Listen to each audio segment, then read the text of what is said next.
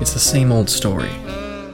It's been a long day at the job, or maybe it's just starting to feel long, and you feel that urge to stretch your legs and get a little bit of a break. You walk down the street, or maybe you get behind the wheel of your car, and you feel the weight begin to lift.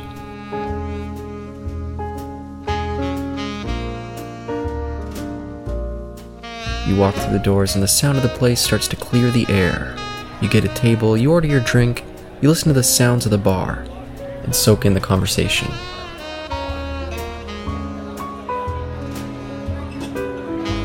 Welcome to the TNE Speakeasy with your hosts, Caleb and Eric.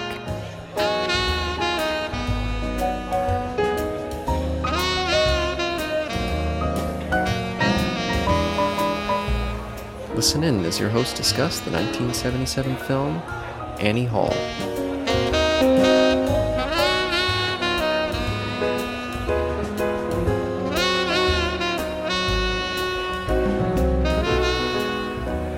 So, why'd you pick this one? I mean, we've already dabbled in Bergman, and that's all well and good.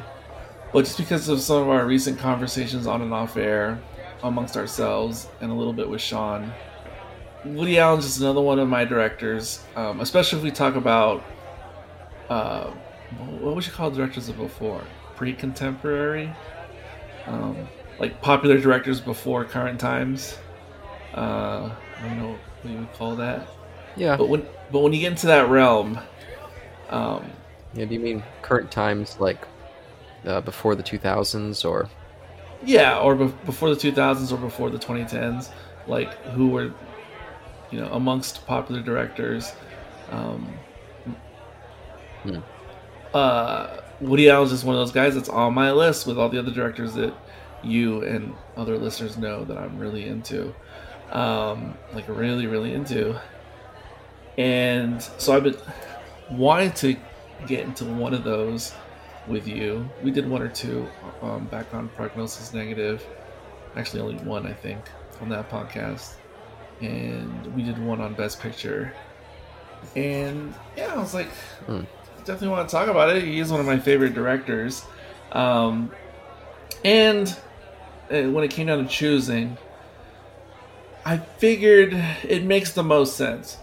Um, unless we were gonna go, unless we were planning to go through his entire body of work, then I may have chosen something pre Annie Hall if that's what we were gonna do.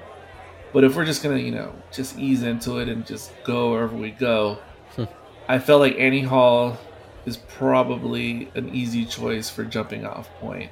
Even if you've seen one or two before of his movies, um, it's just a good jumping off point, I think, because it's also it almost establishes your unit of measure if you're about to delve into his body of work.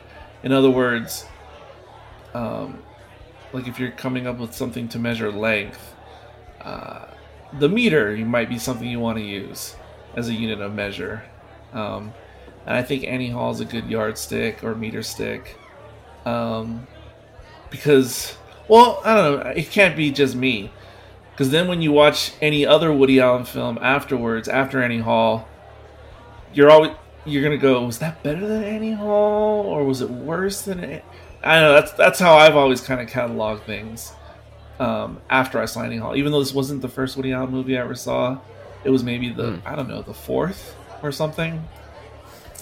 It's just like the one that probably all the others are compared to as either being better or worse, and it's also by many, uh, even though it's arguable, many people consider this like the peak of his movie making, which is weird because this is barely like like the end of like the first fifth of his career or first fourth. So it's weird to call that like his apex or zenith because that's it feels far too soon to say that. Um, because to say that everything he made after this was not as good, that's kind of a ridiculous statement as well. yeah, it's probably 40 plus movies. Yeah. Uh, it's arguably considered his best movie, though, if you had to choose one. Wow, that's so interesting. Hmm. You could make your own individualistic argument for some other of his newer movies, but you you would never be able to convince large swaths of people um, with any of his other newer works. So, so yeah, this is the most agreeable, I guess, for people to say it's his best work, if you had to choose one, or maybe it epitomizes what Woody Allen was always most known for, because obviously his movies vary in tone and genre a bit, um, but this is like the Woody Allenist of his movies, I suppose. And I say this as a person who's only seen like 10, 11 out of his 50 movies. So it's not like I've seen everything. Hmm. Yeah, and would you say that you've mainly seen the stuff that stars him, or more stuff without him in it? Because I know there's a whole section of his career where he's not the. Uh... I've seen much more with him in it. Yeah. It's... Now you, you'd never seen this. Mm. and would you personally say for yourself that you think this is his best film? Well, I'll ask you. I'll ask you this one more question. I'm avoiding getting to me quite yet, so. no, it's fine. Um, would Would you personally say this is your favorite of his his films that you've seen, or? That's difficult because I'm of two minds about it. Because obviously, I endorse what I just said, which is this is probably you know people's favorite as at, at large. Um, but you know, with his newer movies, oh my god, I don't know. I can't. I don't even. I can't even answer that question. Um, because. Hmm. You know, I very much. I, oh my god, I need. I need my fake notes in front of me. Um, can't think of. Uh, what's the name of? Um, was it Midnight in Paris or something like that? With Owen Wilson by Woody Allen. Yeah, yeah, I've never seen that one, but I've heard lots of good things. Now, see, now that movie was just like, wow, super enjoyable. Didn't expect that. Like, there's a lot of Woody Allen movies like that in the last 20 years where you you thought Woody Allen was done, and then all of a sudden he pulls something out, and you're just like, wow, that was so good, and it felt so fresh from someone who's made so many movies. Um, and so that one was like really enjoyable. Me personally, it's hard to explain why, but I love Vicky Cristina Barcelona. Uh, like I just love that movie. I could just play it at any time, and I can catch it anywhere at any point in the movie, and I can just sit there and watch it and enjoy it.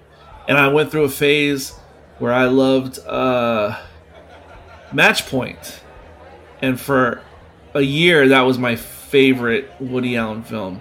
But I've cooled off you know, on that. I still like it, but I'm not so blown away by it as I was the first time. Um, but Annie Hall's always been consistent. Um, and it was one of those movies that when I was first seeking it out, uh, Annie Hall, I watched it, it, it, You know, like when you're when you're watching a quote unquote classic for the first time, something that you're you've been told is a classic. When I watched it the first time, I immediately thought, oh yeah, this is a classic for a reason, and I totally get why. That that was always my original experience. And anytime I pop this one in, and I feel like this one is very closely associated with Manhattan as well, um, like to the point that people get them mixed up in their mind, um, uh, like which one is which because uh, people like was that Manhattan or was that Annie Hall that such and such scene happened? That's how similar they are, um, even though one's in black and white and one isn't. Um, but I always think of those two as the classic Woody Allen, even though I think Annie Hall edges out Manhattan. Hmm. At some point, you're gonna have to give an opinion. yeah, well, I guess, I guess, I guess I'll finally jump into my. Yeah, so Woody Allen's always been someone that I've kind of avoided as a filmmaker. Not because of his uh, controversy. I think I was avoiding him even before a lot of that controversy stuff was known to me. But there was always something about his comic persona that felt like a whole bunch of com- comedians that I don't watch their movies because they just I find them really off-putting. Someone like Kevin Hart or Adam Sandler in a lot of his films. Oh my or, uh, lord! Uh, who's someone else? Oh my lord! Someone like David Spade. Oh my uh, lord! there's a whole bunch of these comedians who, every single movie that they do, I feel like they deliver the same kind of performance. It's a sort of shtick that they developed as stand-up comedians. And I'm no fan of stand-up. I don't watch any stand-up at all. I find it off-putting a lot of the times. And so I've always avoided Woody Allen because I just, anytime I try to watch one of his movies, I find him just grating. so, so I'd never seen this film. Um, I almost never see out any of his films. I have seen Match Point, um, which I highly enjoyed. I watched uh, Blue Jasmine when it came out, and I quite liked that as well. Because I always liked Cate Blanchett. And um, what else do I know from Woody Allen? There's that terrible Casino Royale, which he's in briefly, but the only other one I can think of is um, Hannah and Her Sisters, which you guys covered on the Best Picture podcast. Yes. Which I started watching when you guys covered it, but I never finished it because I was just like, I'm done with this movie. and so I actually rewatched it and finished it this time around in preparation for this podcast. Hmm. So I'll probably mention that a, a couple times throughout this, in comparison to this movie. But yeah, so I, I went in um, just after watching Hannah and Her Sisters. It was the next day, and I was like, okay, you know, there was things about that movie that I quite liked. So I'm gonna try to hold off from my kind of bias against his comic persona, and see if I can enjoy this film just in its own merits. And uh, I guess we'll I guess we'll discuss some of that as we as we go along. But um, do you do you want me to jump in right away with the things that I liked in the movie, or do you want to kind of parse it out as we go? I just want to react to one of the things you just said. Sure. That comparison to those actor comedians you mentioned, whoa! Because generally, I have the exact same feeling as you on what you said about um, the David Spades and the Kevin Harts and the rest, the Adam Sandlers of the world. I have the exact same feeling, I guess, with their work on screen. But I never, in my wildest dreams, would have ever lumped in uh, Woody Allen with the likes of those guys. But I see what you're saying. I get it. Um, but I just never would. And also, um, there's plenty of stand-up comedy I don't really care for, but then there is some stand-up comedy by certain comedians that I do appreciate, even though that's not really my thing. I mean, to watch that stuff exclusively. Um, and uh, I guess this works more for me though, even though we all know what Woody Allen's shtick is or what he's most known for, the Nebbish character. But not just that, but we we understand his voice as a comedian and how it comes through very clearly in his movies, especially like this one. Um, and that said, even though I'm not the biggest stand-up fan in general, if I had to go to one of their stand-up shows, I would definitely go to Woody Allen's stand-up show in his prime versus all those other guys you named. Uh, and even though I'm not an expert on, say, Lenny Bruce, the famous Lenny Bruce of the '60s, um, stand-up comedian stylings, I weirdly see Woody Allen as as like the '70s evolution of a Lenny Bruce style. Um, or I don't know about the evolution, but the, but the next thing to follow uh, in evolution uh, of comedy, stand up comedy. Even though I've never watched Woody Allen stand up per se, except maybe little clips. Um, and Just because you mentioned Lenny Bruce, have you ever watched the show uh, Marvelous Mrs. Maisel? I've just seen like the first three or four episodes. Um, Oh, okay. 'Cause, yeah, like a person playing Lenny Bruce plays a big, big role in that show, so that's the only, the only reason I bring it up. Yeah, yeah. Um, and the other thing that that's going for me with Woody Allen and his style of comedy is I like I like the Jewish aspect because I always appreciate that in old timey comics or newer comics. Uh, I'm always into the Jewish humor. That with just the political and literary takes that Woody Allen's known for, if you follow his stuff. Uh, And some of it's just like silly wit and wordplay, but I am I'm always down with um, semi-smart wordplay. Um, you know, I've just always been a fan of that in general, and Woody Allen does it well. And if anybody else does it, I'm I'm just I'm a sucker for that stuff. And, and would you say there's a lot of that in this this film? in terms of the wordplay. yes, yes, yes. Just I'll, I'll I'll freely admit, almost any scene where it's just Woody Allen, just kind of droning on with his, you know, just complaining and bitching about everything, I start to tune out because I'm just like, oh, literally numerous times throughout this movie, I would just groan and be like, oh my god, is he ever gonna stop? so I mean, maybe I missed some of his clever lines just from frustration for his kind of performing his kind of stand-up personality which is what I can't get past when I watch it. Even though I also have never seen his stand up. I just there's a certain kind of performative vibe that comedians do, and I just feel them falling into this rhythm and a lot of times the rhythms I just can't stand. So it's, But it's he's just. But see, that's the thing. He's doing this cartoony pastiche on the stereotypical Jew persona in comedy and in film and in stories, which is the the the stereotype that, that the Jewish person is is the um, forever forever the pessimist. And he's just doubling down on that and doing like a cartoonish uh, satirical version of that. And and i get it. And so i don't know. For some reason it doesn't bother me so much um, when i know that's that's what he's going for. Oh that's fair. with that depressed neurotic character that he, that he so often plays.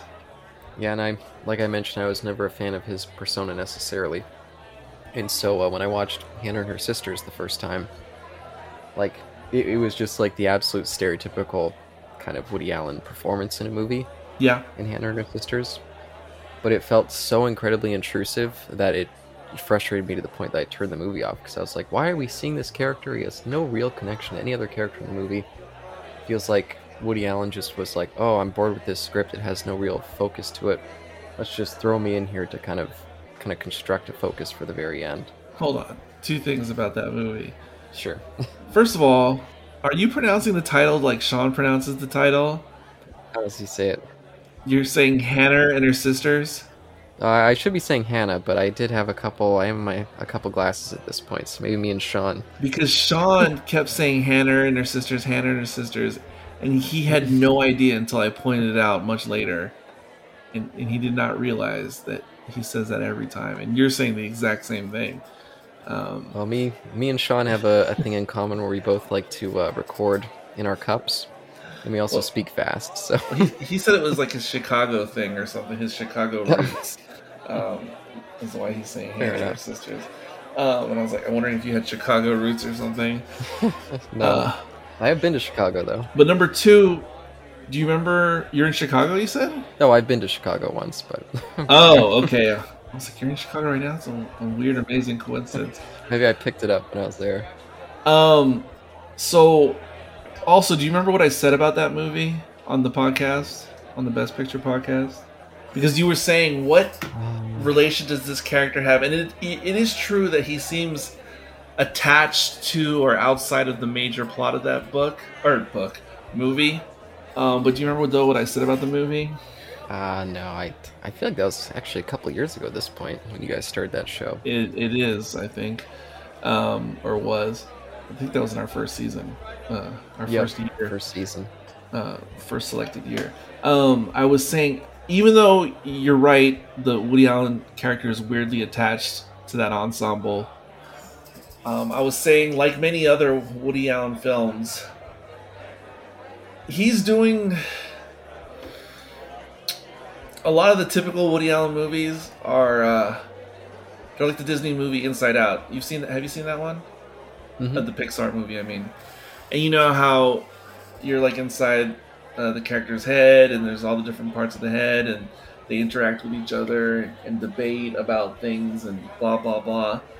And Hannah, no, now you got me saying it. Hannah and her sisters is is textbook Woody Allen in that all the major characters represent different parts of Woody Allen's brain and they're all interacting with each other and all the discussions in that movie are just Woody Allen having little internal debates with himself.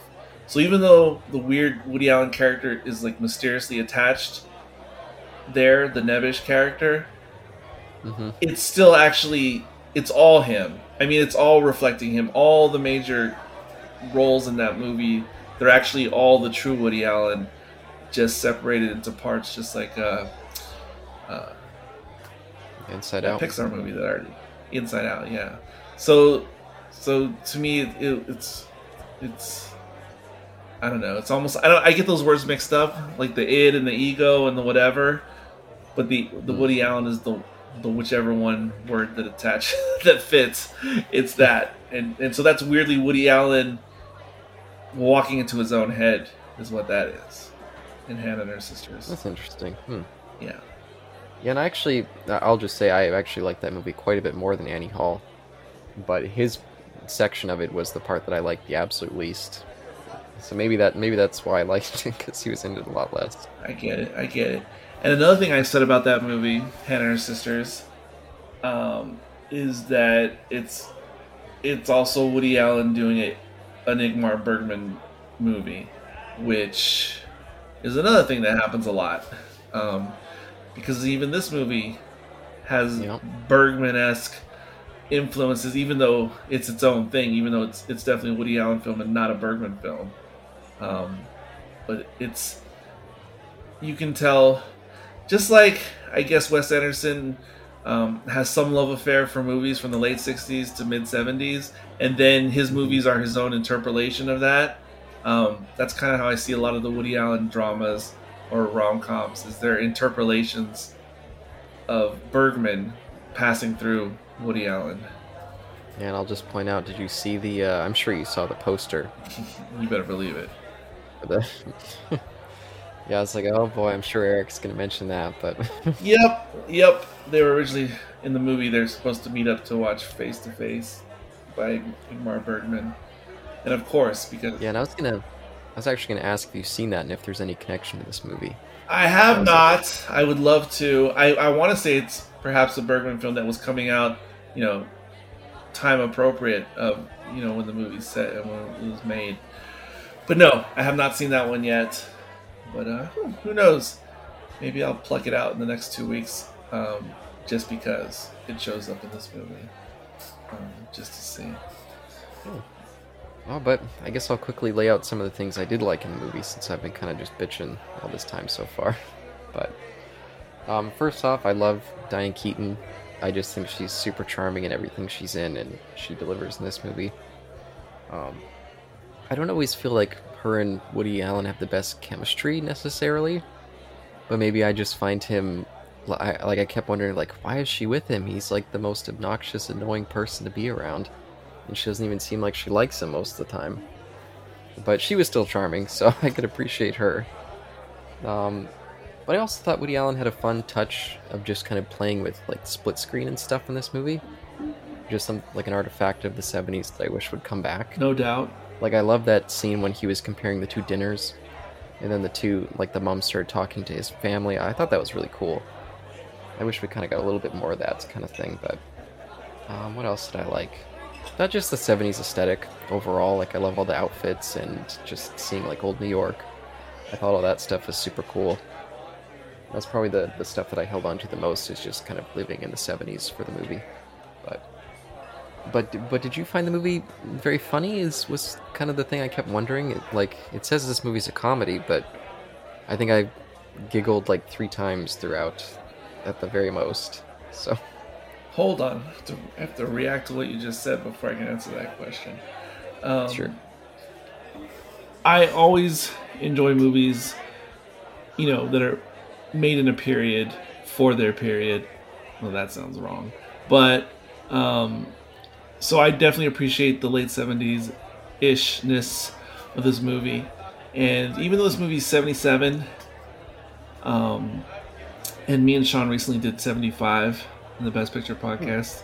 Even though it's just only two years removed, I can, God, do I feel the difference uh, from watching all those famous movies from '75. Um, especially, let's let's just go with Nashville um, in particular, because Nashville, out of the '75 uh, nominees, 1975 nominees, it um, it so much feels like it's 1975, whatever that means. in terms of style and culture, at least for America. And 75 Nashville still feels very rooted in the late 60s with what was going on. But even though this movie is just 77 2 years removed, I can already feel like we're going in the direction of the 80s even though we're not there yet. It already feels like they crossed the Rubicon from leaving the 60s and getting to the 80s just in that 2 year span. It's weird. Um, it's also weird that there's two bit characters in this movie that are also two bit characters in Nashville, and it's just weird that they pop up in here as well. Um, and that's um, Shelley Shelley Long. Wait, not Shelley Long. Yeah, Duvall. yes, Duvall. I'm sorry. What's her first name? Shelley Duvall. Sorry, Shelley Duvall pops in in this movie and feels wildly different than the character she plays in Nashville.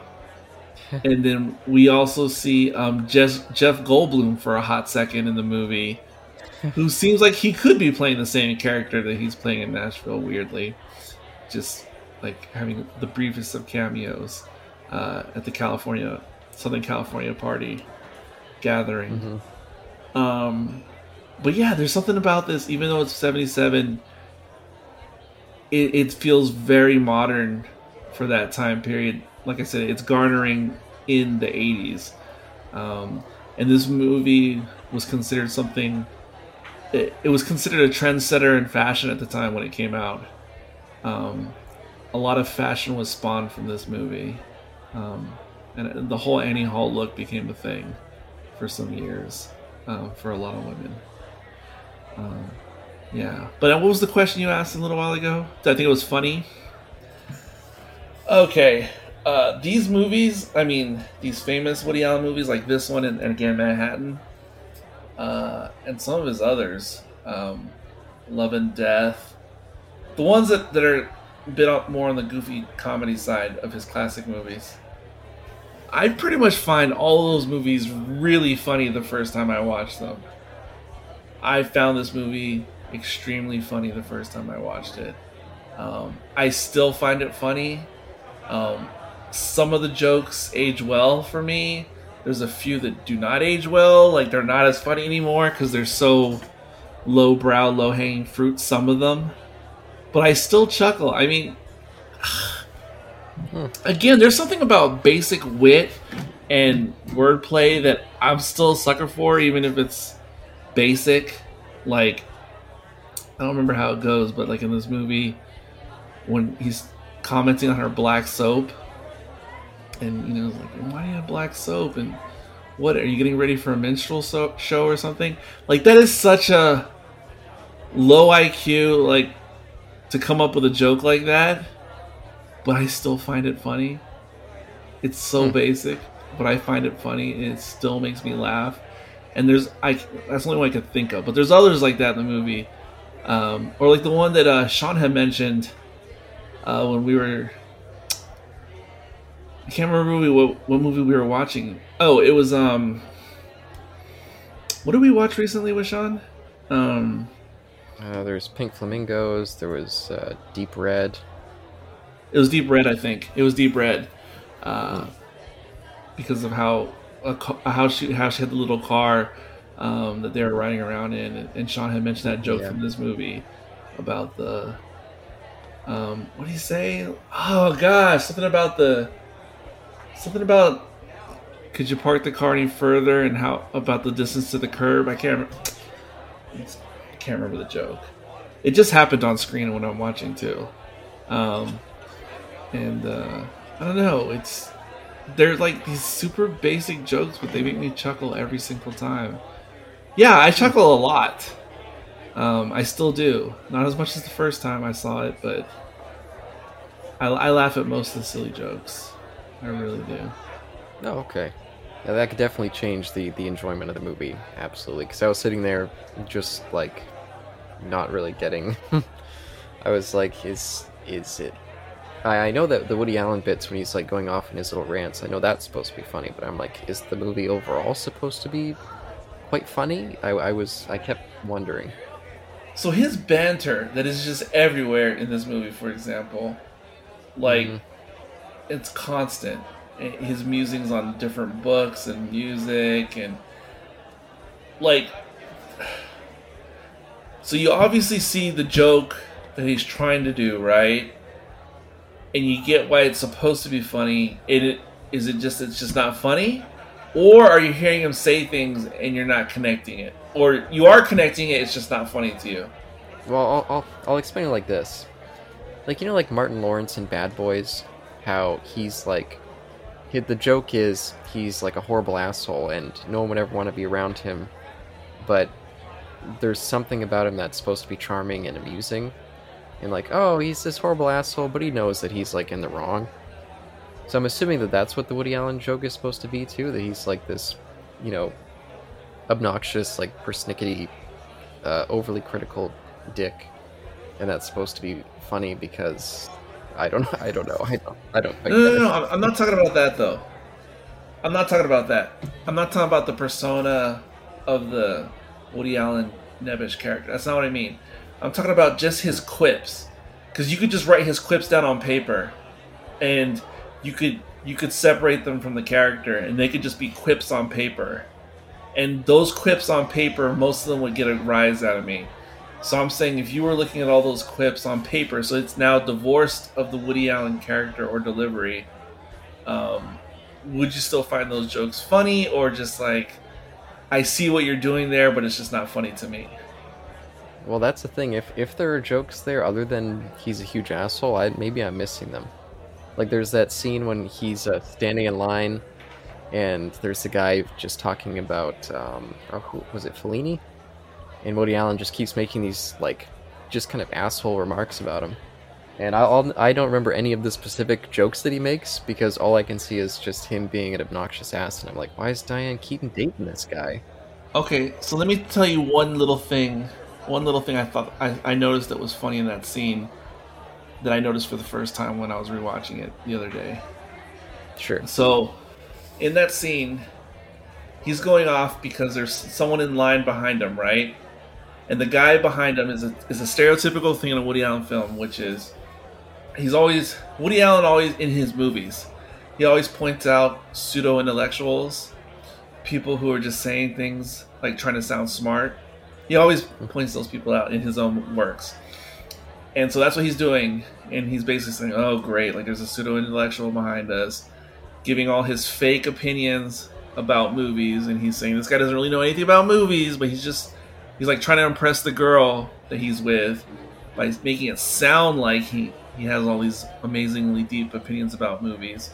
Um, and Woody Allen's complaining about it um, to Annie Hall.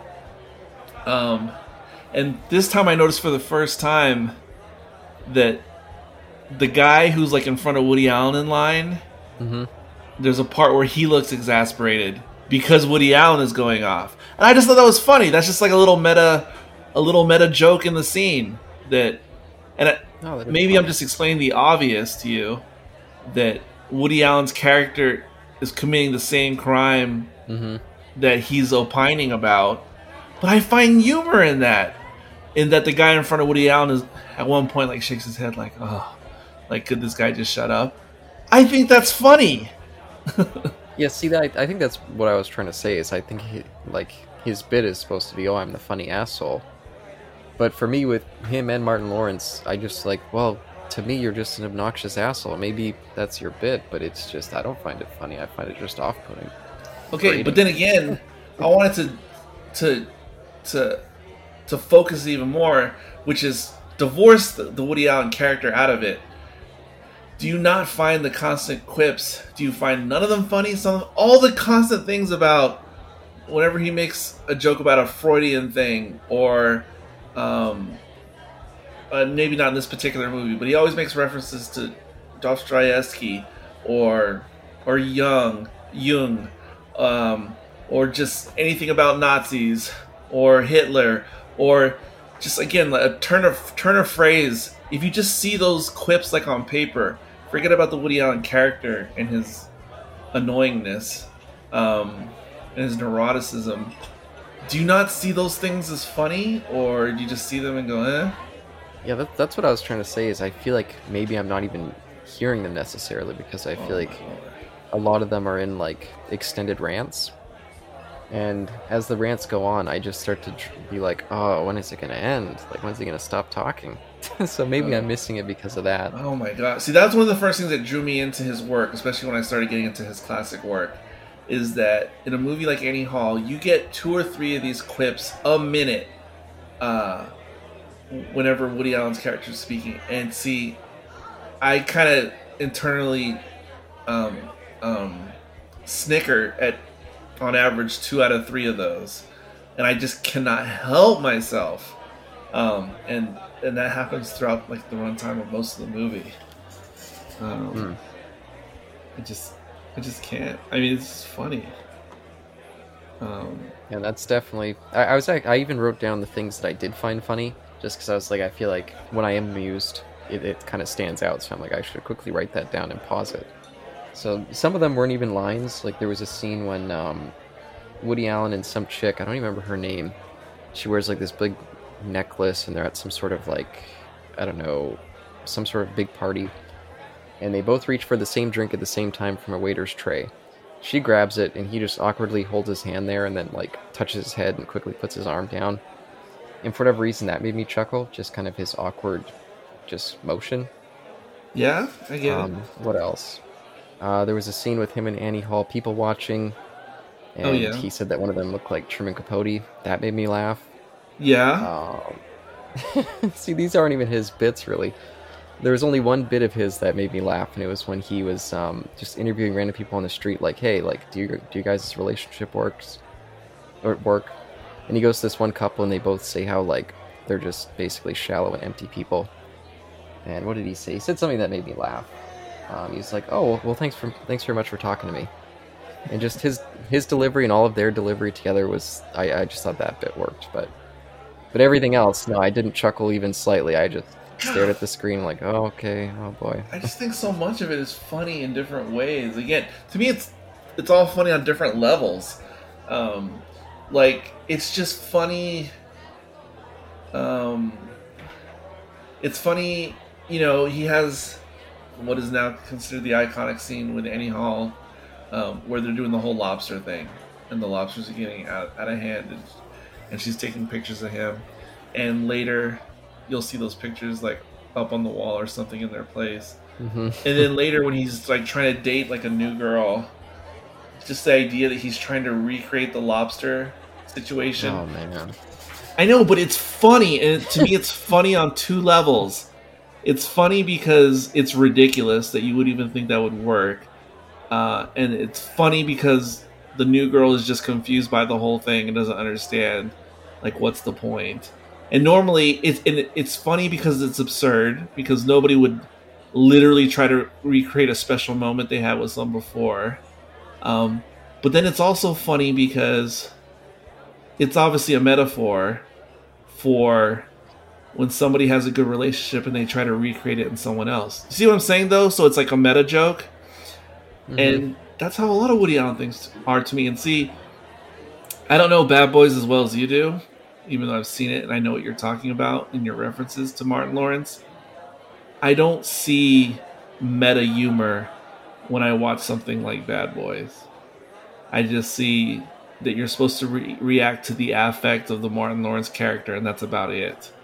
But to me, the Woody Allen affect is just one part of like the main, one part of the main course meal that you're receiving.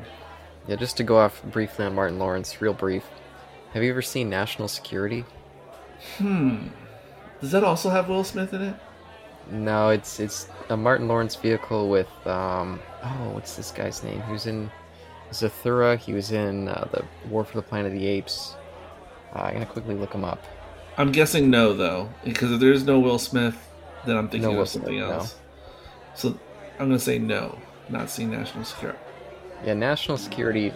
He plays the same kind of. He's just this massive asshole, and the whole joke is like he's playing a he's playing a black person who's been um, abused by a cop, but he's actually making up the abuse just so that he can be like, oh, I'm such the victim. Oh, and he does this thing where he plays the racist black person. That's kind of his gig, his joke that he constantly makes throughout all of his movies. Mm-hmm. and I I feel like that kind of stereotyping yourself for humor is a similar thing that Woody Allen does, just less kind of ugly, but I also find off-putting in the same way that I find with Martin Lawrence. Again, I can't disagree with that, but because I again I find his humor funny on multiple levels, I can easily dismiss that part of it and just look at the other parts That's fair. when it comes to Woody Allen in general. Whereas, like I said, with Martin Lawrence, or uh, I feel that way about the other comedian actor you mentioned. I can't think of his name.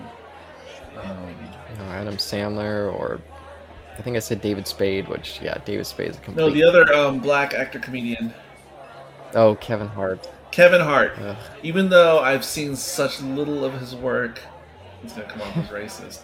Um, even though I've seen such little of his work, I feel like he gets all his humor out of his affect um, in his Mhm. characters, and I just, yeah, I, I just can't, I just can't. But, um, Yep. but again, there's layers with the Woody Allen humor, and that's what gets me through it, um, and helps me look past his character. Yeah, and I, I can't deny that Woody Allen's much more talented in the sense that he, you know, directs his movies and writes them. And I can see a good eye as a filmmaker in these movies. I mean, he's got good kind of uh, what's what's the word I'm looking for? I was gonna say placement of the actors, but that's not quite the, blocking. He's got good blocking for humor. He does some fun camera tricks throughout. And something like Match Point really sh- shows like a, a good eye as a filmmaker. Like it's a very well made film. This one, it's a little bit more simplistic and it's a little bit more all over the place. But oh, uh, oh god, now he's talking to the camera again. What do you think of all the fourth wall breaking? It's all good. I forgot this was one of those movies uh, of his. With I mean, with all the fourth wall breaking, but nope, it's all good. It's all good. I look. I, I'd say this is a nearly flawless movie as far as I'm concerned. Hmm. Um, it is nearly flawless. Yeah, I this is on my list of one of those nearly perfect movies. It really is. Oh wow. Yeah, what do you think about what do you think about the bit when he uh, to go on off on the fourth wall breaking when he pulled like a Family Guy and he's in the line and he's like, "Oh, this guy's so obnoxious. Let me bring out Marshall McLuhan over here." Like I was like, "Whoa, this totally feels like a Family Guy bit predating Family Guy." Uh, it is 100% that. Uh, I'm okay with it in moderation. It would become exhausting if, if it would never stop. But no, in the doses that we receive it, again, all good. All- There's a balance for it for me. Or like, you know, I'm watching the movie on screen. Um, this is clever when uh, they're making love under the red light, and you know the point is he's trying to make love to her, and she seems to just be donating her body to science, so to speak, like uh, letting him have his way, even though she's not into it. And then you see the visual of her like body stepping outside of her body, Mm-hmm. and that's clever, I think, to to show it that way. Or there's the other scene that happens like ten minutes before this, when they're in the city on the rooftop, Mm. and they're just having a basic conversation, but you get the second subtitles Mm-hmm. of what they're really saying. Yeah, the scene where I had to turn off my subtitles because I couldn't read what the subtitles underneath said. Oh, it didn't separate them properly for yours. No. Uh, Yeah, so I had to rewind it. but I mean, that's brilliant. I love that stuff. I, it's the kind of thing you can only do once, because then you can't do that again. You know what I mean? Like in another one of your movies. Um, but no, oh, I wouldn't be surprised if it popped up somewhere else, but maybe that's maybe that's being mean. But uh, no, I so I love all that stuff. I, it's super creative. It's super interesting. Also, this movie, God, how many rom coms has it influenced that came after it? God, it's it's probably innumerable to try to sort that out. Uh, one of the biggest ones that it was definitely influenced directly was um, like 500 Days of Summer. Were you ever a fan of that movie, or did you? never once, never once watched it. Wow. See, I see. It's the kind of movie that most people like, in general. But I can understand if you or someone else watched it and said, "Oh, I feel like that that that filmmaker's just being pretentious or something, um, like full of themselves." I mean, I could I could imagine watching that movie now. When 500 Days of Summer first came out, like any, it felt like the Annie Hall of the moment, meaning it felt like it whatever year that movie came out i don't know it was 2005 whatever it was it felt like it captured that moment in time and was like the perfect rom com of its style. Um, and it's it's sort of an anti rom com as well, um, Hmm. if that makes sense. Uh, it's a rom com slash anti rom com, and it captured 2005 or whatever in a way that I think Annie Hall captured 1977. But that being said, if you're a movie buff, then you know that 500 Days of Summer owes so much to this movie. Um, so, yeah, and then this movie I would say also was like, um, you know, inspired things like uh, When Harry Met Sally. Um, even though I've never seen them, but um, the Tom Hanks movies with Meg Ryan. Oh, which those I have seen. I've never seen When Harry Met Sally, even though I own it. I've never once watched it. I've had the DVD for probably almost a decade at this point. I've never put it in because I just don't watch comedy. When Harry Met Sally is the late '80s ver Like again, it's it's the Annie Hall of the late '80s. Is what When Harry Met Sally is. Hundred percent. The only reason I bought the DVD is because I used to have a big crush on Meg Ryan. Thanks to uh, Oh, I had a massive one on her in the late '80s. yeah, thanks to Joe versus the Volcano. Oh, and uh, I what's, never saw what's that that one? You've got mail. You've got mail as well. never saw Joe versus Volcano, but Oh, it's so good. I was so in love with her from uh, first with Top Gun and then secondly with uh, Innerspace with Martin Short. Uh, absolutely adored her for those two movies. Um, but uh, and then when I saw like in the year 2012 or something, when I saw No Strings Attached with uh, what's her name from that 70s show. Never even heard of that one. I want to even say Ashton Kutcher's in that movie. Um, but what's her name? The little one, the one who voices Meg on Family Guy. Uh, her from that. Oh, 70s Mila. show. Yeah, Mila Kunis? Kunis. She's the main lead in No Strings Attached. It it was such a basic rom com for 2012, whatever year it was. Uh, people at the time who are into those kind of movies were really into No Strings Attached. That movie is a remake of Harry Met Sally. When Harry Met Sally, like, and when Harry Met Sally, there's the male lead and the female lead, and then there's the male supporting character and the female supporting character. And No Strings Attached has those exact characters recast for modern times, and the the story beats are exactly the same. Um, but apparently it works because when people watch those movies for the first time, they think that's the first time it's been done, and they they like it as much as the original. I guess. I guess that's how it works. Um, but uh, yeah, I'm right now. I'm watching the contrast, uh, the scene where he's contrasting um, Annie's family versus his own Jewish family. I, I never get tired of stuff like this. I really don't. Yeah, I, I appreciate another. I mean, this movie's filled with little cameos, but actually, I don't even know if Christopher Walken was a cameo at that point. I don't think he really was anything, really. No, I don't think he was until Deer Hunter. Yeah, same with Julian Glover. He shows up, and I was like, hey, he looks just like he does as uh, Lionel Luthor. Got the same hair, but yeah, I'm sure that wasn't a cameo. I completely forgot that he was in this movie, and I was wondering if you would notice him and had any thoughts about that.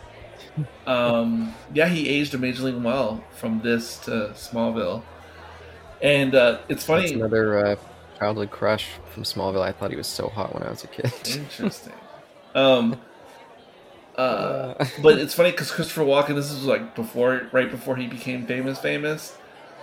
Yet he is Hmm. doing Christopher Walken. I mean, it's a weird, creepy scene. like it's so, it's weirdly unsettling. Like the scene with the watch in Pulp Fiction. Like it's just, Mm. why is this happening? And why is this person so weird?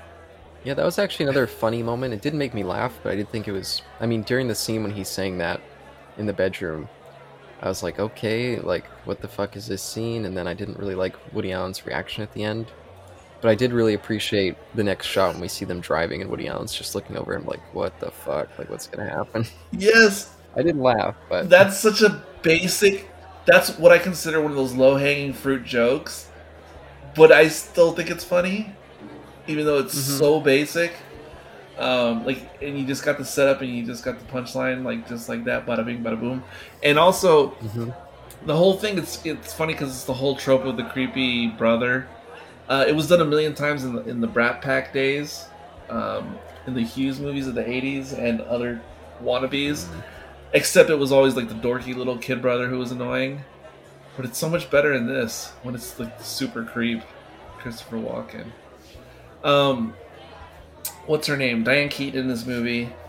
Um, So cute. seeing this movie for the first time, uh, I want to say I saw it for the first time all the way through circa 2012. Uh, and uh, that's when it came out on uh, Blu ray in North America for the first time. Um, she. Obviously, I knew her from Godfather. And it's funny that he mentions Godfather like almost like the first time he meets her in the movie. Um, not quite the Oh, first time. Like, um, when, she first steps out and meets him outside the movie theater, he makes a quip about the Godfather. Um, but anyway, uh, what was I gonna say? Oh, her. So yeah, this started me having like a little thing for her um, after seeing this movie the first time, and she very much reminds me of when I first started becoming a fan of Taylor Swift um, back around 2010 ish, something like that. Um, Taylor Swift, she had like a couple appearances on SNL back then, and she had these little roles in in some movies like Valentine's Day or something, where she had like a small role. God. That's Wow. a dumb movie, but still. I forgot about that. So I was Oh, just man. starting to become a fan of Taylor Swift at that time, and when she was on SNL, I was like, "Hey, she's pretty good." I mean, at sketch comedy, little acting. Like I thought, man, this girl's gonna probably get into movies and be like Elvis or something, like be known for music and for acting. Uh, and when I and even though Valentine's Day is not a good movie, I thought uh, Taylor Swift did well, and I thought, yeah, this she's got it. She should do more. And I don't know why she never did. I don't know what's going on. Um, but Hey, clearly you didn't see cats. I have not yet. But Diane Keaton has this affect in the movie where she reminds me so much of Taylor Swift acting at that time. Just if Taylor Swift had all this like Brook Brooklynness all over her with the accents and everything. Um, but yeah, I, she comes across as Taylor Swift with a Brooklyn accent. Is how I see uh, Annie Hall or Diane Keaton's um, portrayal in this movie. Let me ask something else. Do you think about this?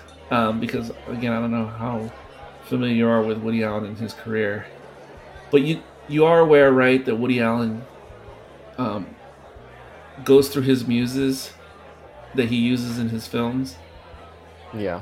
and especially when you go back to the '70s and '80s, in particular, you know he was pretty much involved with all his muses hmm in real life, you know, at the same time that he was working with them uh, on screen. For some reason, I always have to think about that in the back of my head whenever I'm watching 70s and 80s Woody Allen films. I can never. Like, it's just, I don't know what it means, but I have to just be aware of it. So, like, you were talking about, like, how they seem like an odd couple in the movie. Mhm. And then I, and you're like, well, what is she even seeing him? And, and I get it's just a movie but I can never stop thinking about the fact that, you know, they're obviously hooking up in real life at the same time. And then it's weird how Woody Allen will move on from her and then to the next muse and the next muse. And of course, I imagine that he's not hooking up with his muses anymore by the time he gets to Scarlett Johansson's of the world. Um, but I'm, but again, when we look at the 70s and 80s and Mia Farrow, of course, I don't know. I do you think about that stuff in the back of your head? um, or can you just be in the movie of the moment? Um, I certainly thought about it when I was watching this because for whatever reason, maybe maybe because of my childhood crush on Diane Keaton, maybe I did a bunch of research on her at some point.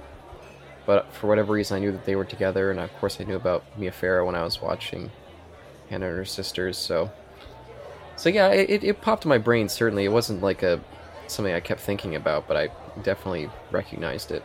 Yeah, and again, I mean, they collaborated multiple times, so it's interesting to watch them work together in other Woody Allen films, like he and Diane Keaton, for instance. Mhm. Just saying. Yeah, I did notice that actually because I was looking up Tony Roberts, who plays um oh crap, what was his name in this? It's such a such a bland nothing name. I should remember it. Um, was it Bob? Rob? Do you remember? Max? Tony Roberts. Uh, it's maybe it's Max. I I I don't don't know. remember. No, it's Rob. Yeah, it's like his only friend in this, Yes. and for whatever reason, even though I've only seen this guy in two other movies, when he showed up on screen, I was like, "Hey, my buddy! Like, I love this guy. He's great." And then I looked up and I was like, "Oh wait, I've only seen him in two movies. Why do I love this guy?" I don't even know what I know him from, even though he, he has such a familiar look. But it's also because he's doing the whole '70s man perm, which was a thing.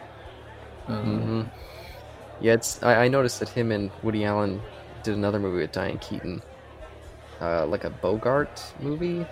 I think it was called. Um, oh, it had some stupid name. I think it was Play It Again Sam.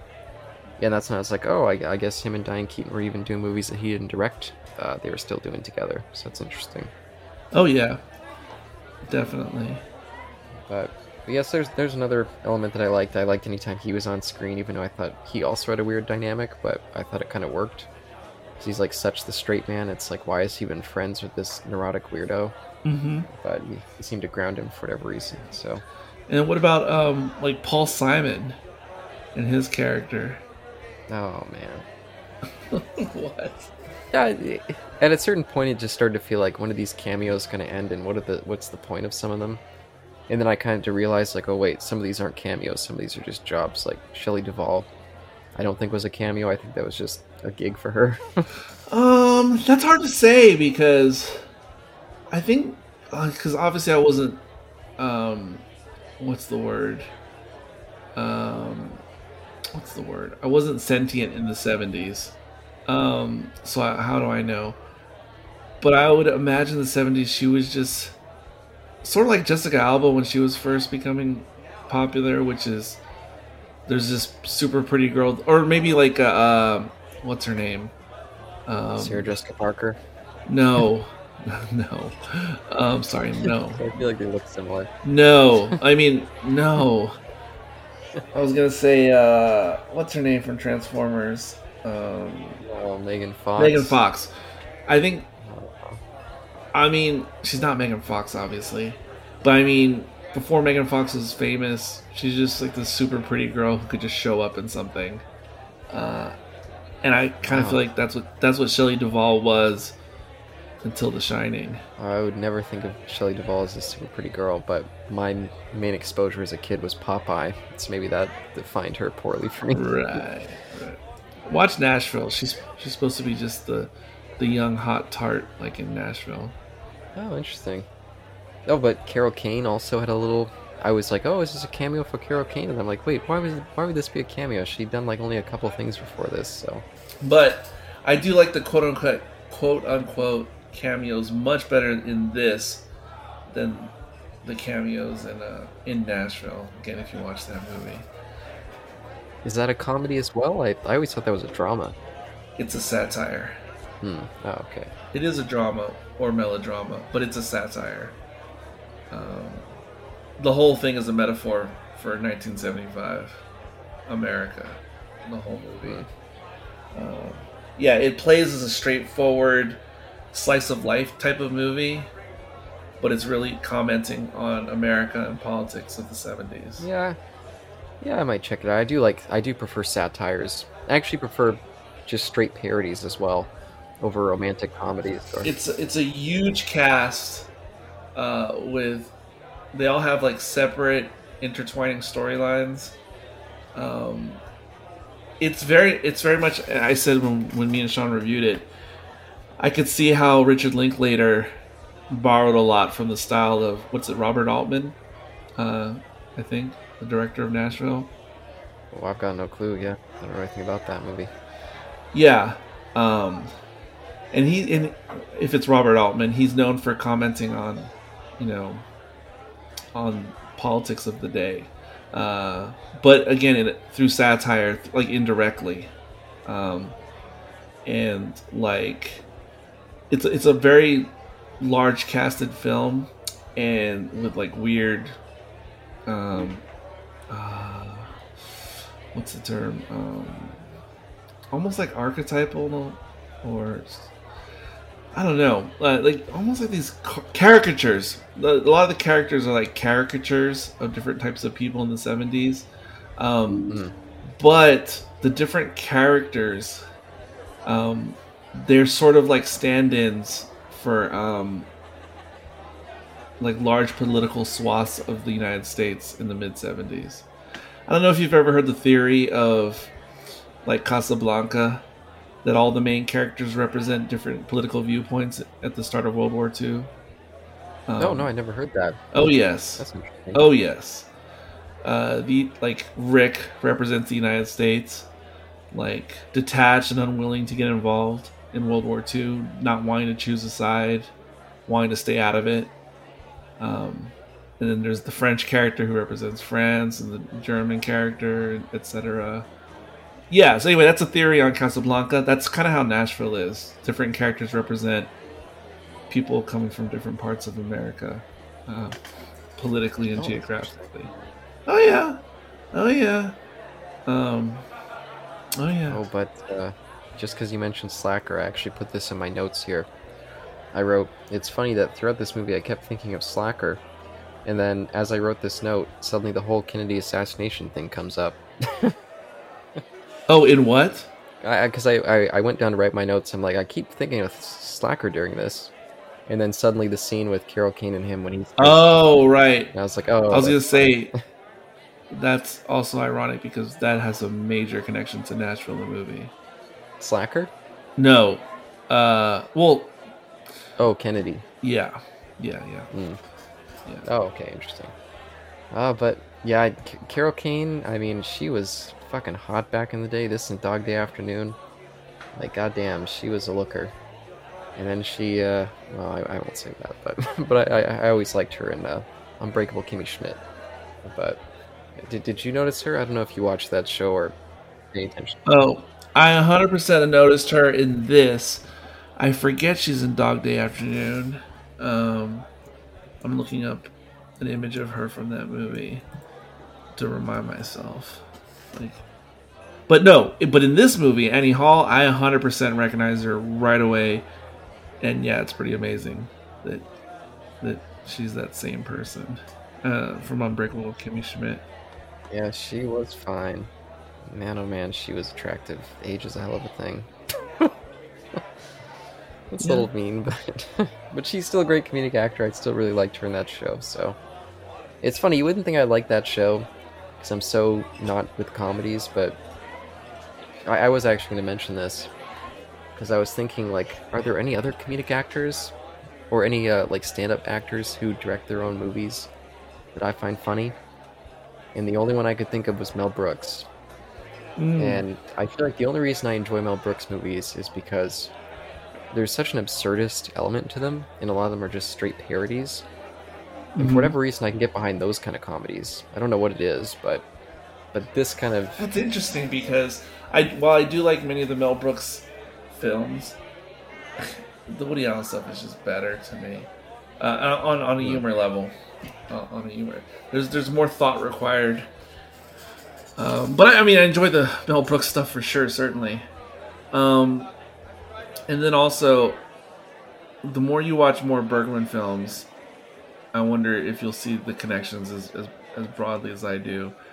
Um, you know, it's just like, you know, we've talked about this before, but you know, all those guys like Nolan or Spielberg, um, even Lucas, perhaps, you know, they all worship Kubrick as a filmmaker.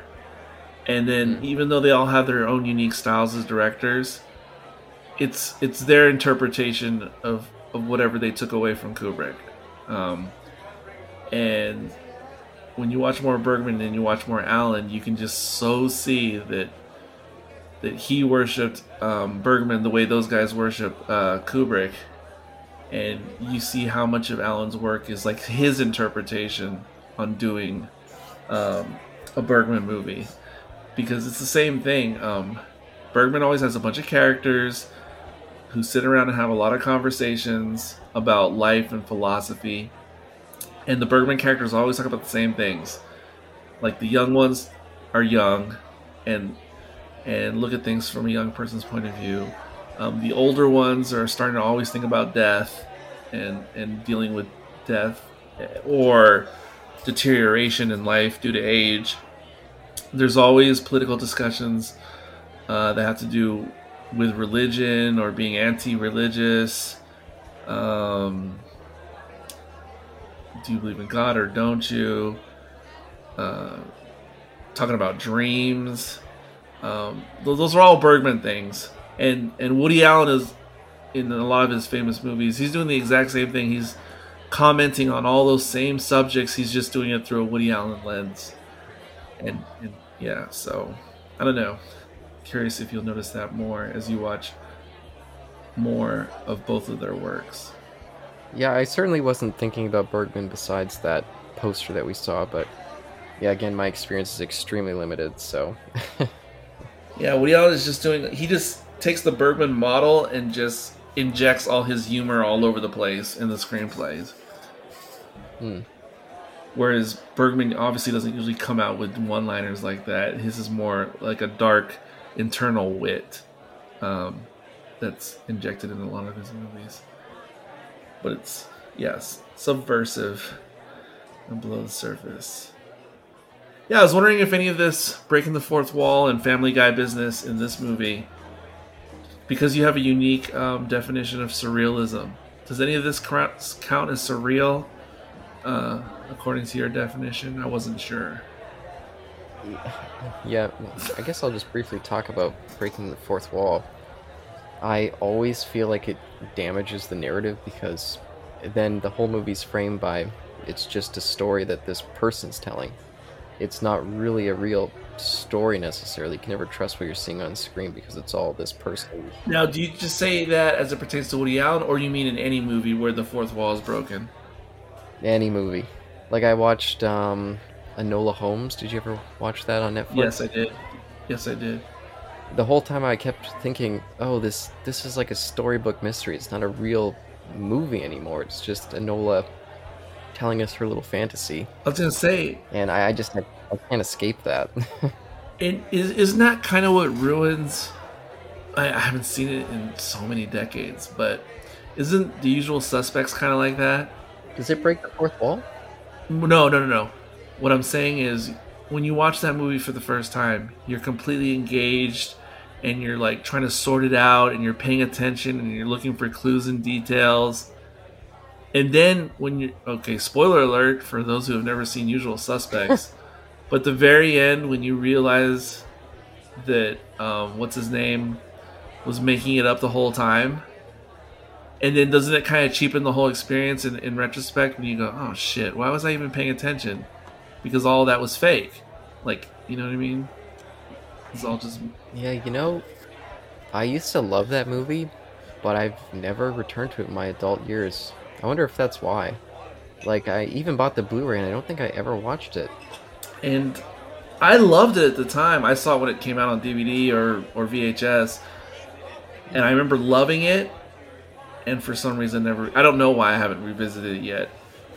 Yeah, I kind of wonder if maybe you're maybe that's maybe that's the reason. Yeah, you're worried. Maybe I'm worried going back to it that it'll just feel kind of cheap and like it's not a real movie in a way. Because yeah, I mean, so much of it is just constructed around that reveal. Mm-hmm. So and it almost feels like oh, I've been wasting my time, like yeah. trying to pay attention to all these details. Yeah, yeah, and I don't know. Somehow it works in Deadpool comics. Like there's something about him being so crazy. It's like maybe it's not really breaking the fourth wall. He's just insane. So for whatever reason that that works, but almost every other every other instance I can't take it. Oh fuck. So I, I just gotta point this out. It just popped up on screen. So you know, there's that scene where Woody Allen he's like applying for a job, and there's this. I think he's applying to be a writer for a comic, and the comic like gives kind of his uh, his act. And it's like, oh, this is the kind of thing I do. This is the performance I put on. Yes. And the whole time, Woody Allen's like getting annoyed, like, oh, this guy's pathetic and terrible. Yes. But what's kind of funny is when he started doing the act, I was like, oh my god, this guy feels just like Woody Allen. Like this is his. It's just like a more exaggerated version of his stick And then Woody Allen starts complaining about it, and I was just like, oh, oh no, like is he lacking so much self awareness he doesn't realize that he's doing a similar thing? Again, so, that's the joke. That is the self-aware joke. Well, I so he's saying his own his own comedic persona is pathetic and terrible. That's exactly what he was doing with the scene in line that I was just talking about earlier. Oh man. That his on-screen persona is complaining about the person behind him, but then the guy in front of him is also having the same complaint in the scene. But That's a self. That's, it's by design, and that's part of the joke. but both are both are super obnoxious. I know, but Woody Allen knows that you know what's going on. Like that's part of to me that's part of the genius. He knows that you know that he knows that you know. well, that's that that's nice at least, but I mean, that's nice. at I get I don't. But people actually go see comedians like that guy. I mean, You're right. I remember there was that one that one Bond film, uh, "Diamonds Are Forever" with Shady Oh, Tree, the comedian. God, that is Oh, uh, take my wife, please. Uh, I was like, oh my god, people actually watch this stuff and laugh. I know, but I think that's what he's saying. I think it's all that he is. On the one hand, he is commenting on that such a shallow version of humor, uh, that sticky, just reading the dialogue that your writers wrote you, and hmm on the on the one hand, he's saying, "Oh my God, I'm I'm so much more than that because I write my own jokes and I do my own material, and I'm so much smarter and more intellectual." Whereas the the inner meta joke is that you could just look at him doing his shtick and you could have the same feeling, and and he knows that you know that, and that's the thing. He, he is self aware. He is not actually the nebbish character that he plays in most of his movies. I mean, of course, a lot of it's rooted in him, just like how George Costanza is rooted in a real person, and and Seinfeld is obviously Seinfeld, and and Kramer is rooted in a real person who existed. Um, and so, yes, there is some truth to the nebbish character to the real Woody Allen, but it's not literally Woody Allen. And hmm I think that's been one of the issues he's dealt with like his whole career is people can't separate the character from like the actual person, even though a lot of it is him. Oh, I'm sure. Yeah, and I was also gonna gonna point out something that another uh, there's actually another comedian director that I quite like. Although it's not quite the same because he, he was doing vaudeville, which is not quite the same as stand up. But, no, But- it's not. but when I was watching this, I kept thinking of Charlie Chaplin, hmm and Chaplin would make his own. Like he also had a very specific persona and very specific bit that he would do.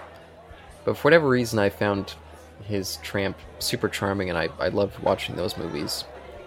But whatever Woody Allen does here, I just I don't see the same charm or appeal at all. So, but I, but I kept thinking of, Wood- of Charlie Chaplin. So And I also like uh, towards the end of the movie where Woody Allen does the whole Hamlet play within a play thing, where now he's taking his real life experience and making it into like his screenplay or whatever, and you know, and they're running through it with those two actors.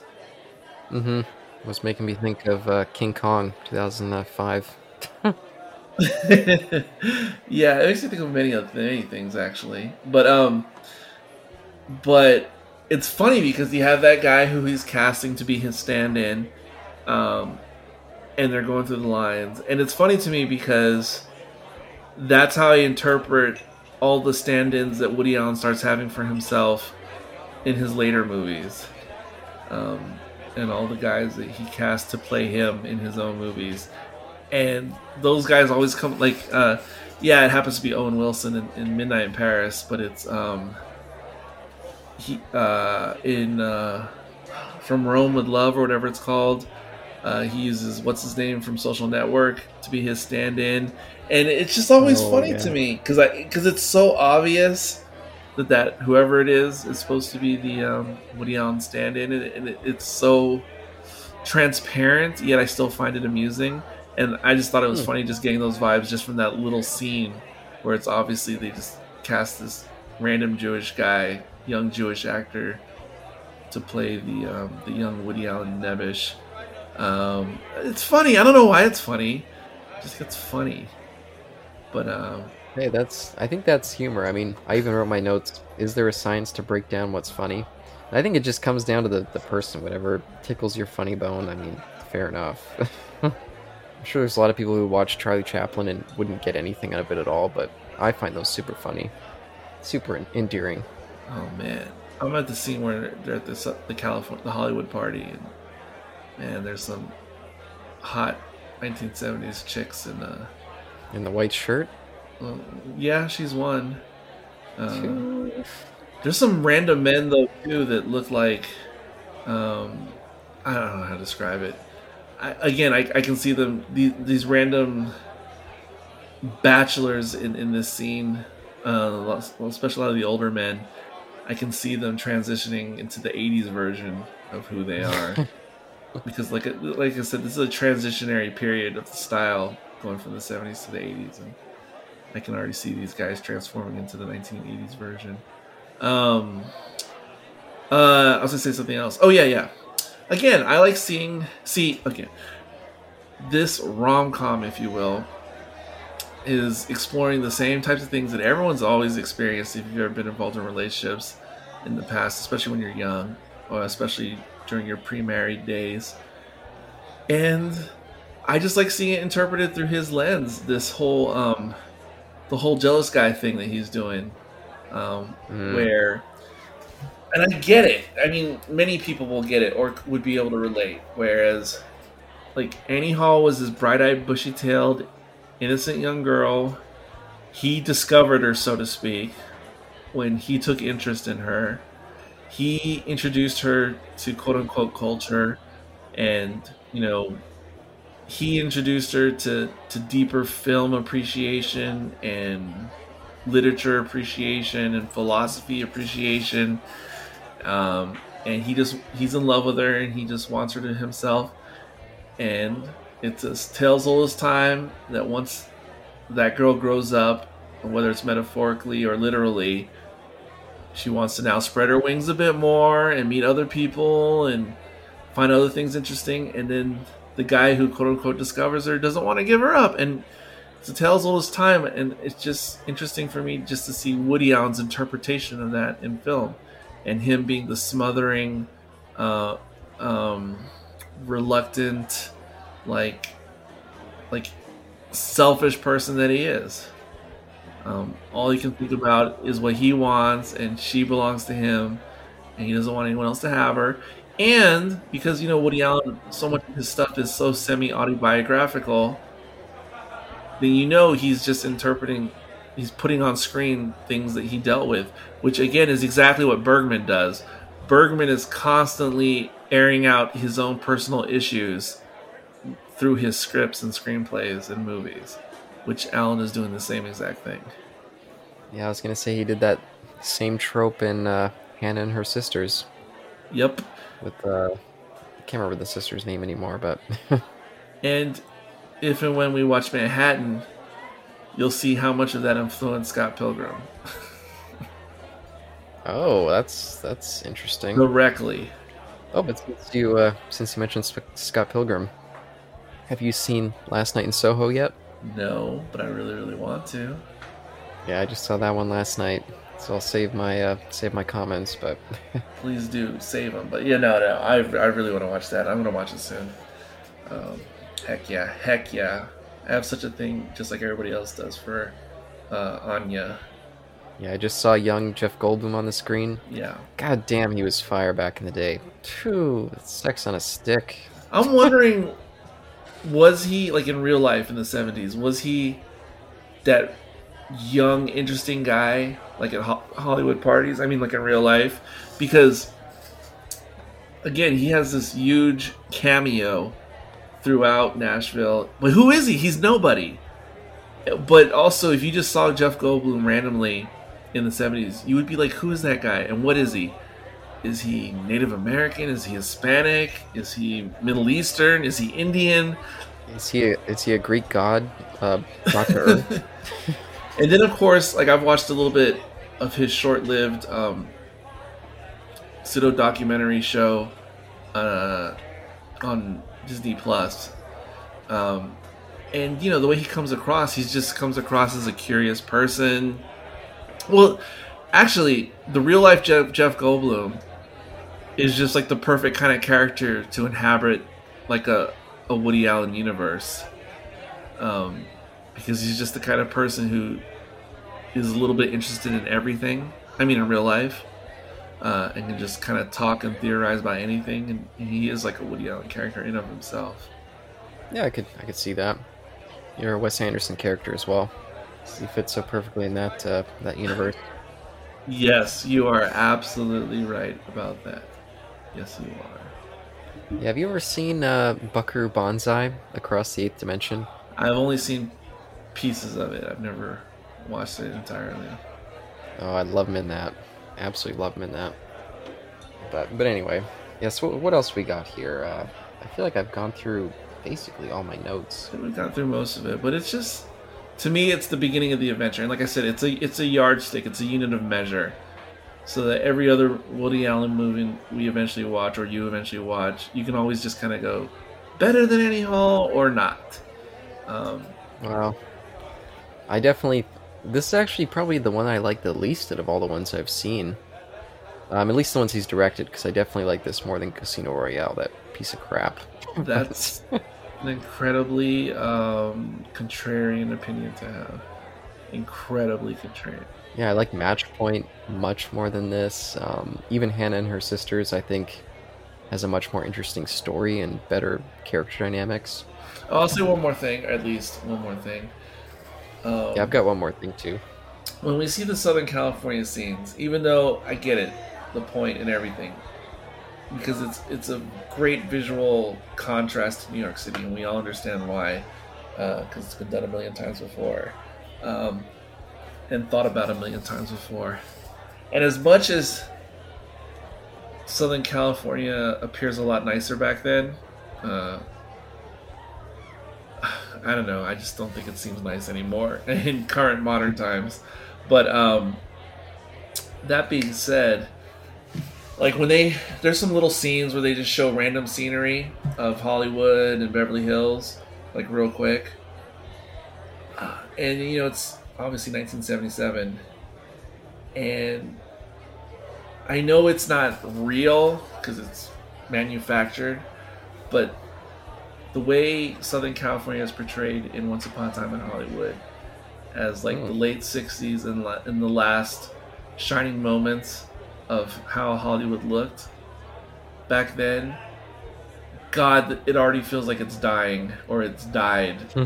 by 1977 Oh yeah, god it just looks that's like fair. what happened? Yeah, all the glory's gone, and now it's just like a shithole filled with dumb people, hollow people. but it's like it's it's such it's so deteriorated from 1969 to 77 and like i said and new york's even worse because i mean how it aged over time. Hmm because if you watch um urban cowboy not urban cowboy wait the one with jon voight is that urban cowboy no it's not Yeah, he, yeah, he's in that one. no or wait urban cowboy is john travolta Uh, I thought no, that's Jon Voight. It's Jon Voight and um, oh shit, what's his name? Um, is hoffman wait yeah, that's it. That's that's it. Yeah, Voight's. Uh, I, I, sorry, uh, Travolta's not in that one. What's the Travolta cowboy one then? Oh, it is. Oh, no, my wait, God. you know what? You know, I'm getting John. Voight's Midnight Yeah. Cowboy. John Travolta is Urban Cowboy. Okay, you. Midnight Yes, Cowboy that's is the one I'm speaking of, though. Wow, I forgot about Urban Cowboy. So if you go back and watch Midnight Cowboy, 1969, it is one of the last movies, chronologically speaking, to show New York City, Manhattan as bright and bustling and nice. Even though I don't even think it still looked that good by the time Midnight Cowboy came out or was produced, but the way it's shot, it looks. I think it's the last time New York looks like the shiny New York of the, like the 1950s because you watch all the Mm. other New York movies and like French Connection just comes like a couple years later, and New York has gone from pretty to just shit like like God so fast. And New York was pretty much shitty looking from that point on until until we get like to the 2000s. Yeah, Giuliani. Yeah, whenever I think of New York in that period, I think of Maniac, that ugly, ugly uh, 80s slasher. If you ever seen that? I have not, but Oof. Oh, but it is funny that you mentioned because I was gonna. There was something about this movie, um, the uh, Woody Allen character coming to LA, that kept making me think of the TV show You. Have you watched that on Netflix? Mm, no, I've heard of it, but Yeah, the first season takes place in New York, and then the second season, the lead character kind of flees to LA, and he has the same kind of just complete negative, like everyone's just shallow crap here, and um, I, I think it's a similar kind of viewpoint.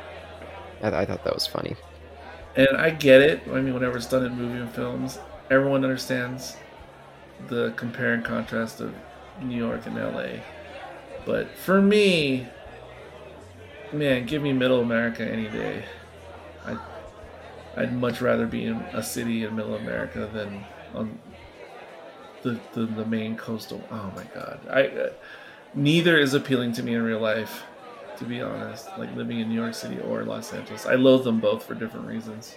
Yeah, I, I just New York seems too busy and LA seems too shitty. Filled with sad people and yeah, just sounds terrible. BC is the, the place to live for me, but, but anyway, there was there was one more thing I wanted to mention. Um, so watching this, a little bit of Blue Jasmine and Hannah and her sisters all in very close succession. I noticed something about Woody Allen. I don't know if it's consistent across all of his films, but it's definitely all three of these where he has a very elliptical kind of sense of time and he jumps around from present to past just all over the place it's a little hard to not necessarily keep track like i always know where i am but it just feels a little all over the place like it's not properly organized do you feel that with his films at all or maybe that's just me Um, it's very apparent in this movie. I had forgotten that it plays that much of a role in the other two movies. And, like I wouldn't have remembered that unless you said it. Um, I think it is interesting though, and I'd have to pay attention more when I watch some of his other movies to see how linear or, or non-linear they are. But I do like it in this movie in particular, and I think it, it's a nice gimmick how it's all over the place chronologically. Um, and again, if you watch Five Days, Five Hundred Days of Summer, you will see how they took that concept and ran with it, big time. Mm. Because that's a big part of that movie, is the non chronologicalness of it. I think it's interesting though, especially for a rom com, to juxtapose the good times and the bad times. I think I think that works really well for a rom com type of story. Yeah, that's fair. Uh, My only thing would be sometimes I was a little bit like I don't fully know where I'm at in terms of the relationship because I feel like I'm jumping to different parts of it so Mhm. much that I'm like, uh, where am I at? Where am I at right now? But But also, Annie Hall is very much one of those movies for me that, again, I rewatch it. It is, it's the opposite of one and done of those types of movies for me. It's a movie that I'll watch. I gotta watch it again. I'll watch it again. So then, I can't imagine what it's like just to watch it once and be confused about it. Um, I can only imagine just uh, seeing it over and over again, so where you just you just know because you've seen it so many times um, Hmm. exactly what's going on. well, that's that's fair. But I guess are we have we approached the final thoughts section here? I don't know if I that's all my notes. Yeah, I think so. Um, everybody, I think, already knows what I would rate this movie. Uh, just quickly before you give that, did you see Sigourney Weaver in this? Because that was the one thing I knew about this movie coming in that Sigourney Weaver was in this, I think I missed it. and it, I didn't see her. and I don't think I knew it. I missed it, and I don't know. Would it have been during the Southern California party, or would it have been in something in New York? I have no idea. I'm not sure either. I just, for whatever reason, I knew that she. This was like one of the first things she did, so I kept an eye out for I'll her. have to But Google it. Hmm. I'll have to Google it now. Um, I see an image, but you can't even see her face. It's like walking into the movie theater.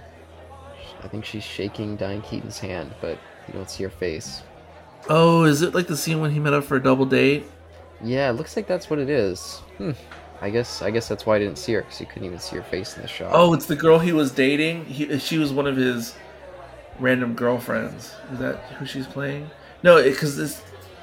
Oh yeah, yeah. He meets up with Diane Keaton, but she's dating a different guy, and he's dating a different girl. And in the movie, it's really quick and it's a long shot, so you can't even identify who the people are.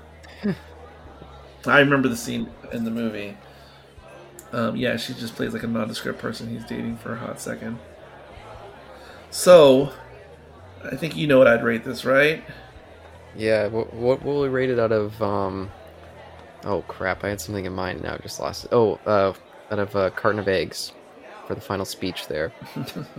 How many eggs out of uh, out of five? It's five. It's five. It has to be five. It has to. Obviously, I said earlier, it's it's practically a perfect movie. It's not perfect, uh, but it's practically perfect for me uh, in every sense. Um, according to Rotten Tomatoes, critics score 96%, um, audience score 92. Uh, the little blurb says, filled with poignant performances and devastating humor, Annie Hall represents a quantum leap for Woody Allen and remains an American classic.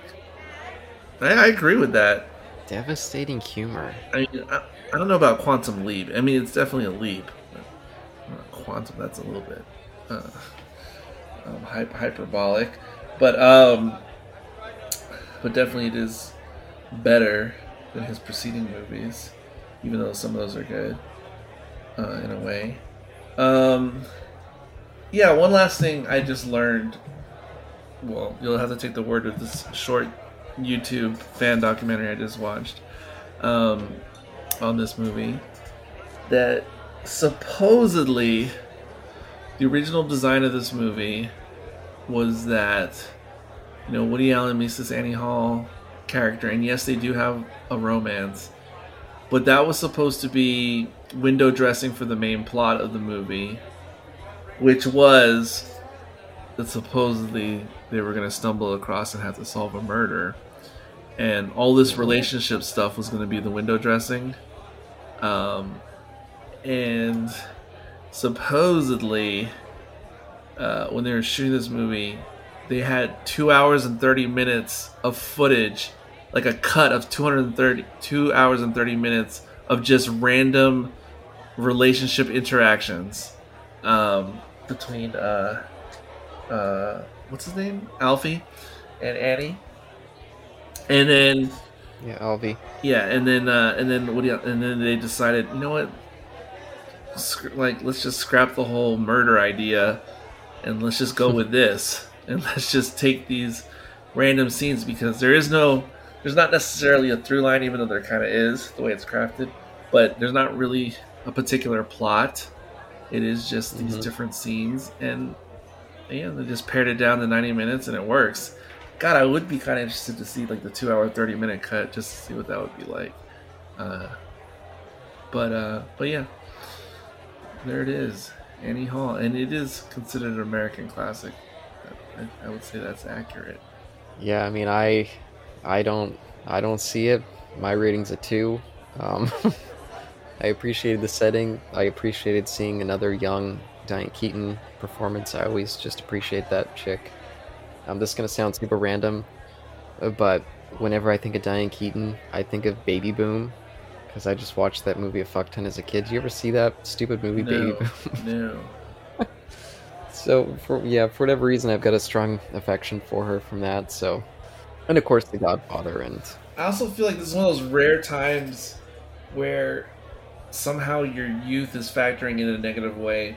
Uh, your relative youth is factoring in a negative way on your opinion on this movie, because from my perspective, even though again I wasn't sentient in the '70s, um, but that being said, I imagine that when this movie came out, for the rom com or drama genre, I imagine that this movie had the impact to those genres that Pulp Fiction had for whatever genre it fits into. Um, I honestly do, and and you know what the cultural impact and significance of Pulp Fiction was, and I think that's exactly what Annie Hall was in '77, and so. I mean, I'm not besmirching your opinion. Your, your opinion is your opinion, obviously.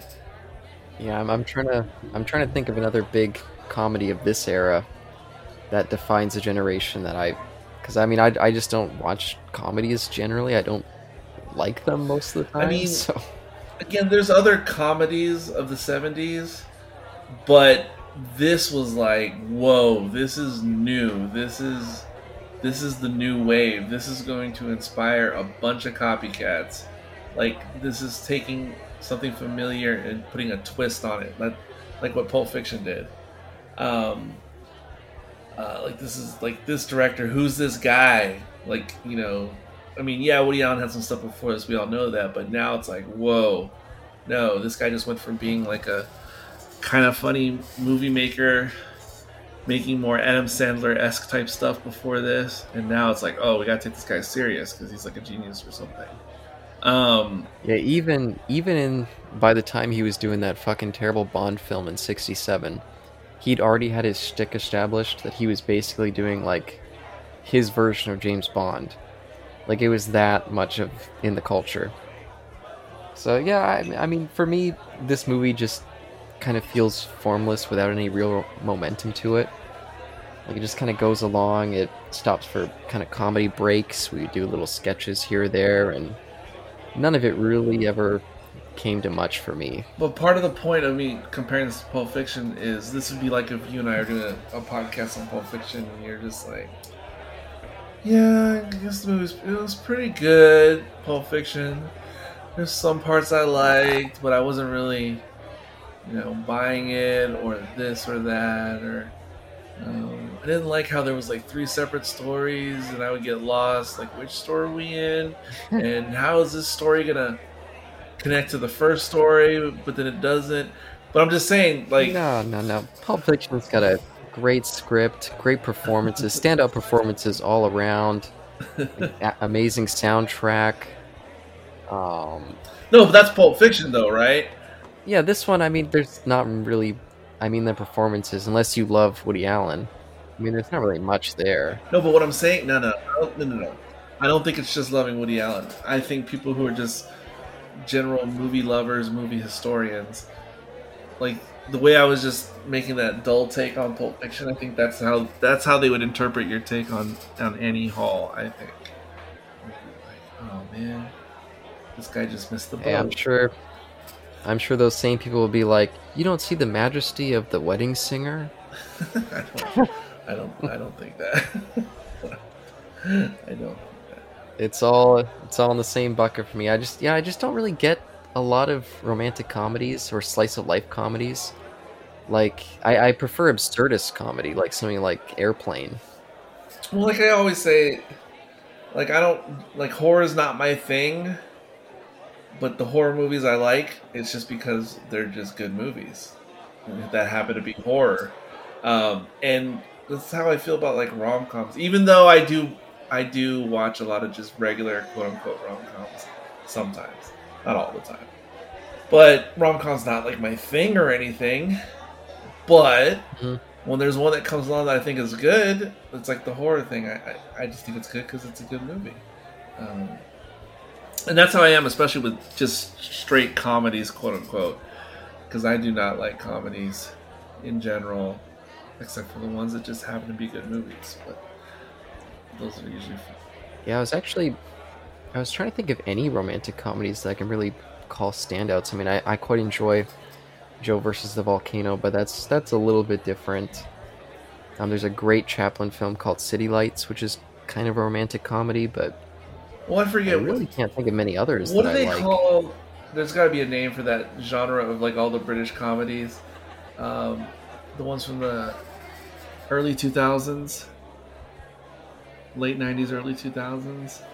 But Oh, like Love Actually or those kind of flicks. like Love Actually and Notting Hill and Ah, no. uh, About a Boy, but um, what, whatever that genre is called of British rom coms of that era.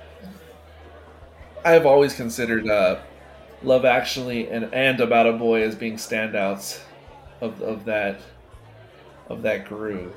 Oh wow. No, not not not for me. I mean, they're, they're fine. They're fine movies, but no, I don't really get much out of them. I always thought Love Actually was like the epitome of that kind of movie.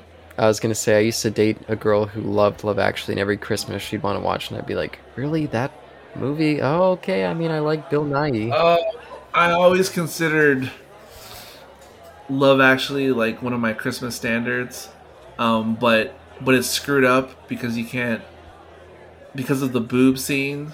Like you can't just like show this at family gatherings every year because of the boob scene. Um, yeah, I've always. Man, these are my Hollywood, my Hollywood, my holiday movies. Um, Christmas Story, Forrest Gump, Love Actually. Those are some of my holiday standards. I don't like a single one of those movies. That's funny. Oh my gosh. oh my Yeah. gosh. I think Forrest Gump is like my Thanksgiving movie or something. Um, and Love Actually is my Christmas movie. Oh, but just to uh, end this quickly, uh, thanks everyone for listening. Um, hope you enjoyed this episode.